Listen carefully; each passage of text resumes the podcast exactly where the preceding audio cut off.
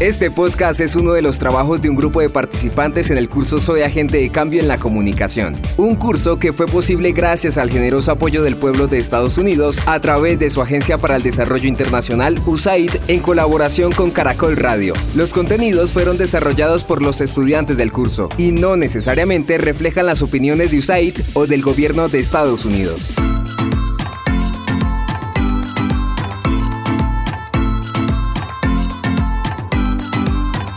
Hola a todos, nos encontramos desde uno de los corregimientos de la ciudad de Cali, donde conoceremos un poco de un festival liderado por jóvenes que buscan a través del arte construir tejido social. Soy Jefferson Ordóñez y esto es Radio Vida. Bienvenidos a este capítulo en el que vamos a hablar del arte, la cultura del corregimiento de Montebello de la ciudad de Cali. Montebello es un corregimiento ubicado al norte de la ciudad de Cali y al noroeste del área urbana. Es el más pequeño de la zona rural y el segundo más poblado con aproximadamente 21.378 habitantes. Un festival que demuestra cómo desde las comunidades el amor por el arte y la cultura en todas sus expresiones son herramientas de cambio social y tejido humano. Un festival que engalana la ruralidad caleña. ¡Bienvenidos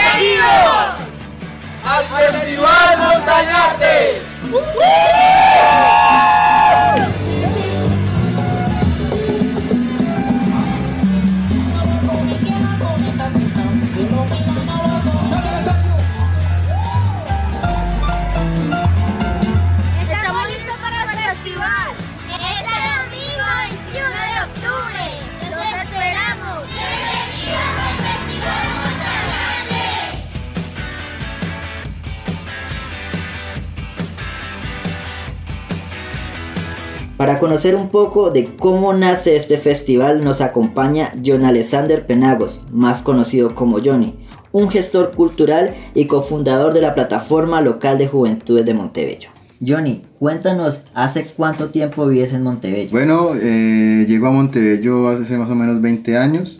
Eh, mi familia fue desplazada por la violencia en Florida Valle.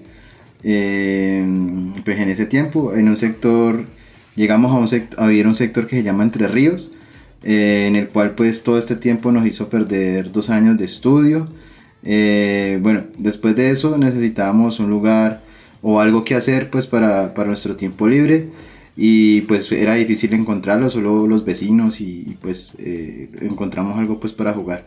Pero después, en los primeros días de clases, cuando ya empecé por fin mi, mi, primer grado que era acá, que era sexto, eh, me invitan a algo que se llama Cineforo, eh, que se llamaba Gravedad Cero y que era en la biblioteca. Eh, bueno, esto lo organizaba un grupo juvenil que se llamaba Grupo El Túnel y es allí donde arrancó mi proceso comunitario a través de las audiovisuales. Luego también pues por invitación de otro compañero me invitan a ser parte del canal comunitario donde aprendo a manejar cámara y pues editar en VHS en ese tiempo y encuentro pues en la biblioteca un refugio para explorar y encontrar más o menos como hacia dónde orientar mis habilidades de liderazgo y trabajo comunitario.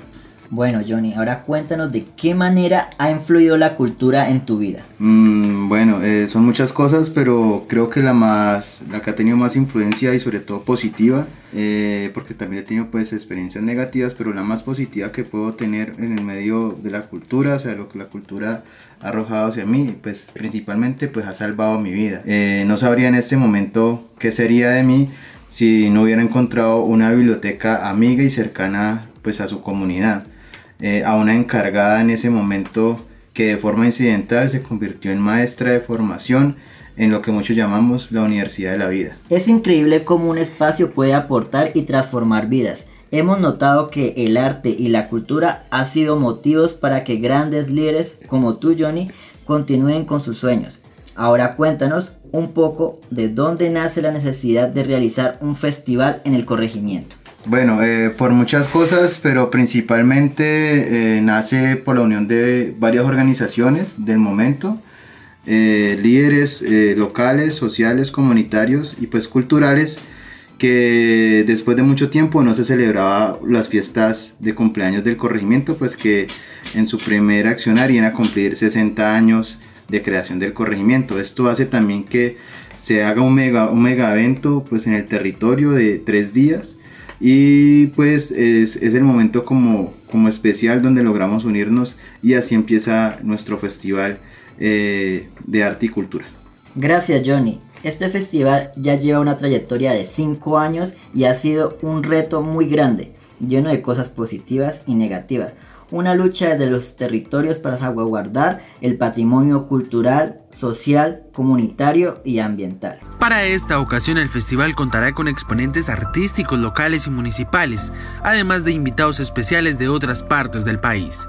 Este evento se organiza desde la Plataforma Local de Juventudes, una organización de diferentes agrupaciones artísticas locales que trabajan en resaltar el talento en la ruralidad caleña.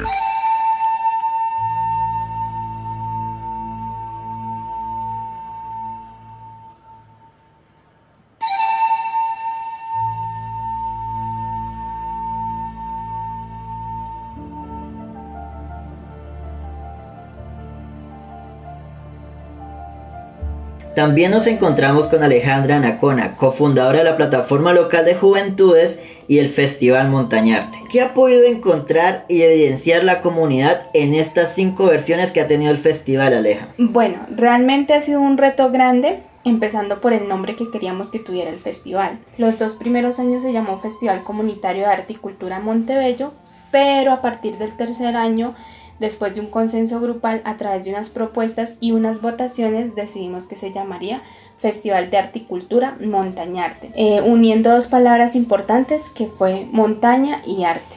Eh, desde ahí cada año se le agrega un eslogan, eh, algunos que recuerdo son leyendas de un corregimiento, un festival de conciencia ambiental, y el último que fue Sembrando Arte, Floreciendo Historias. En estas versiones hemos podido evidenciar que nuestro corregimiento está lleno de diferentes ofertas, tales como teatro, danza, pintura, música, emprendimientos, circo, audiovisuales, ofertas turísticas y ofertas deportivas, pues las que más se ven son el fútbol y el baloncesto y ahora el deporte extremo.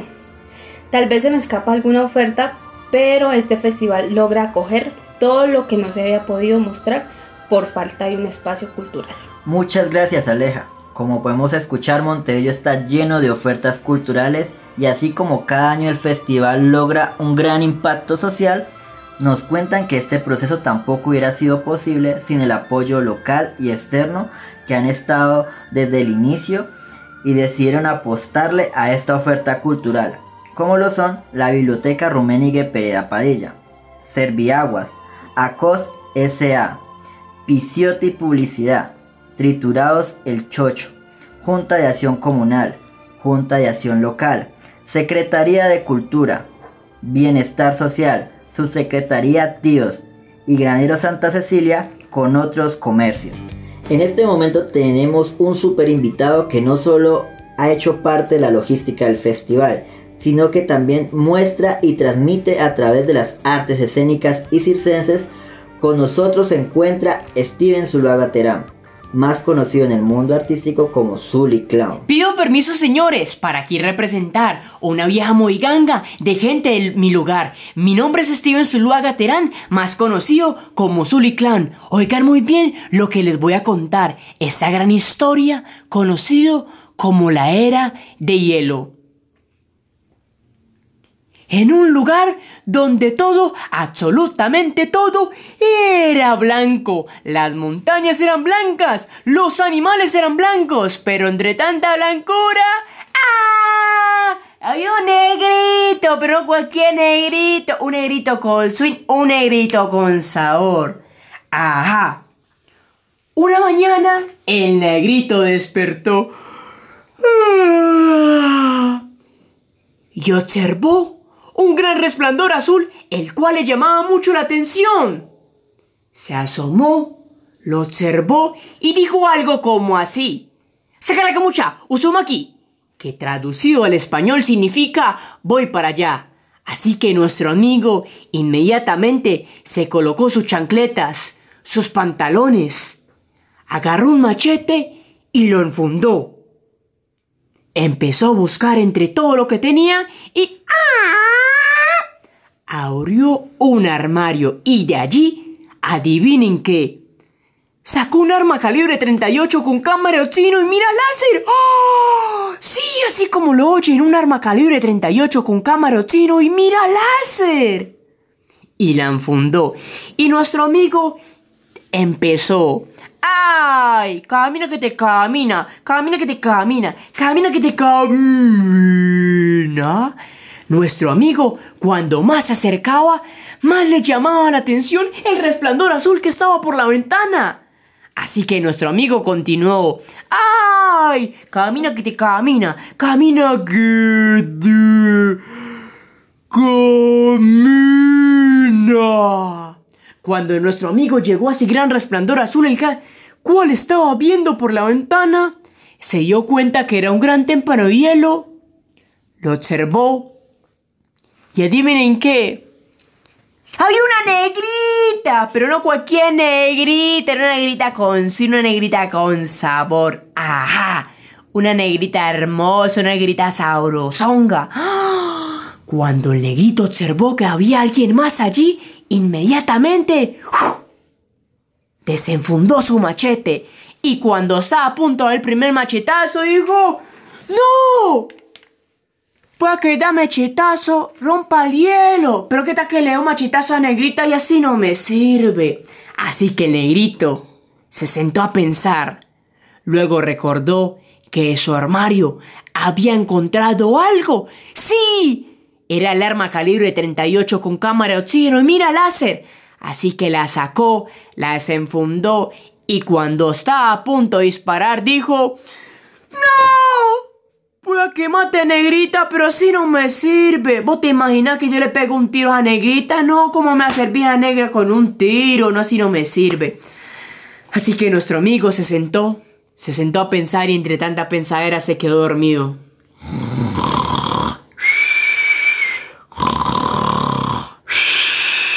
¡El fuego, el fuego!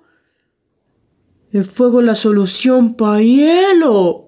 Cuando nuestro amigo pensaba tener la solución correcta para romper el hielo, se dio cuenta que ya no había un gran témpano de hielo, sino que había un gran charco de agua. Así que nuestro amigo se acercó, la revisó, le tomó el pulso y dijo,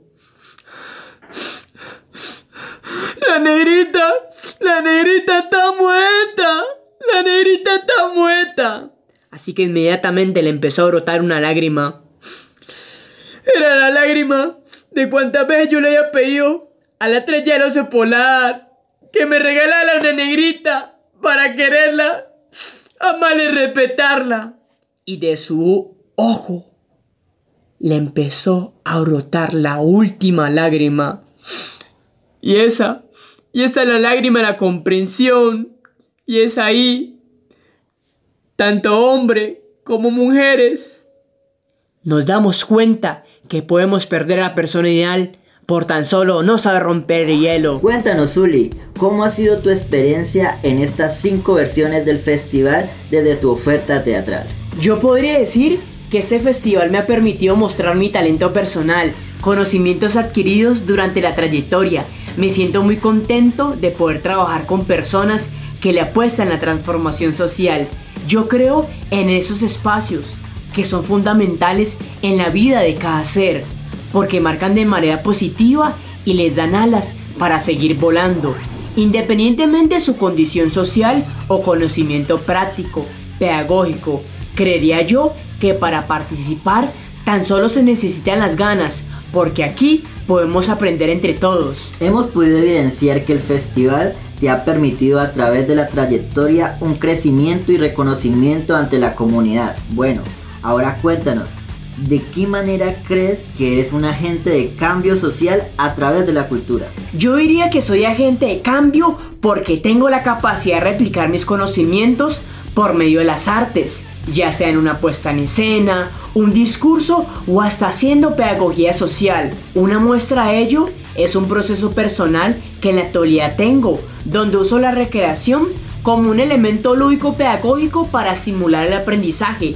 El proceso se lleva a cabo en Colinas, parte alta, con un grupo focal de más o menos entre 20 a 30 niños, entre los 7 y los 14 años donde por medio de la recreación, la lectura y el circo logramos impactar de manera directa e indirecta a ellos y a sus familias, permitiéndoles espacios, espacios de creación, de transformación, iniciativas que tiene nuestro corregimiento para mitigar la violencia a temprana edad, donde fortalecemos el empoderamiento de su propio territorio, permitiéndoles espacios de difusión y creación. Es increíble mirar cómo una persona mediante sus conocimientos teatrales puede generar un gran aporte e impacto en el territorio. El festival ha sido un excelente aliado para todos los artistas que no han contado con un espacio de expresión. Este año va para la sexta versión y lo que hemos podido averiguar es que aparte del nombre y el eslogan, tienen una figura representativa que es la guacharaca o pava común. Es una ave típica del corregimiento. Ella madruga al igual que los jóvenes de la comunidad, representando la unión fraternal, y esta va de montaña a montaña haciendo alusión de que los jóvenes llevan dicho festival a la zona rural. Realmente es asombroso todo el proceso y dedicación de este grupo de jóvenes que se ha enfocado en sacar a flote el arte y la cultura del corregimiento de Montebello. A pesar del poco presupuesto e inversión que se le hace al sector, el corregimiento de Montebello se suma a ser un agente de cambio por medio del arte y la cultura a través de la formación, integración, reconciliación, dinamización del proceso por medio del Festival de Arte y Cultura Montañarte. Llega el quinto Festival de Arte y Cultura Montañarte, sembrando arte, floreciendo historias, arte, cultura, naturaleza, deporte y amor por la vida, del 29 de noviembre al 6 de diciembre. Transmisión en vivo todos los días del festival por la fanpage de arroba plataforma juvenil Montebello y biblioteca Rumenique Perea Padilla. No te puedes perder la segunda válida de Downhill La Tóxica jornada de muralismo y graffiti, presentaciones artísticas, talleres ambientales y artísticos, intercambio con organizaciones nacionales y locales, lanzamiento de plataformas rurales, comparsas sembrando arte, floreciendo historias, jornada de limpieza del río con siembra de árboles y la gran feria de productos y servicios. Te esperamos para compartir esta gran experiencia. Organiza Plataforma Juvenil de Montebello nos quedamos más que decirles que hay que estar atentos y asistir a este gran festival del corregimiento de Montebello. Hasta la próxima. Este podcast es uno de los trabajos de un grupo de participantes en el curso Soy Agente de Cambio en la Comunicación. Un curso que fue posible gracias al generoso apoyo del pueblo de Estados Unidos a través de su Agencia para el Desarrollo Internacional, USAID, en colaboración con Caracol Radio. Los contenidos fueron desarrollados por los estudiantes del curso y no necesariamente reflejan las opiniones de USAID o del gobierno de Estados Unidos.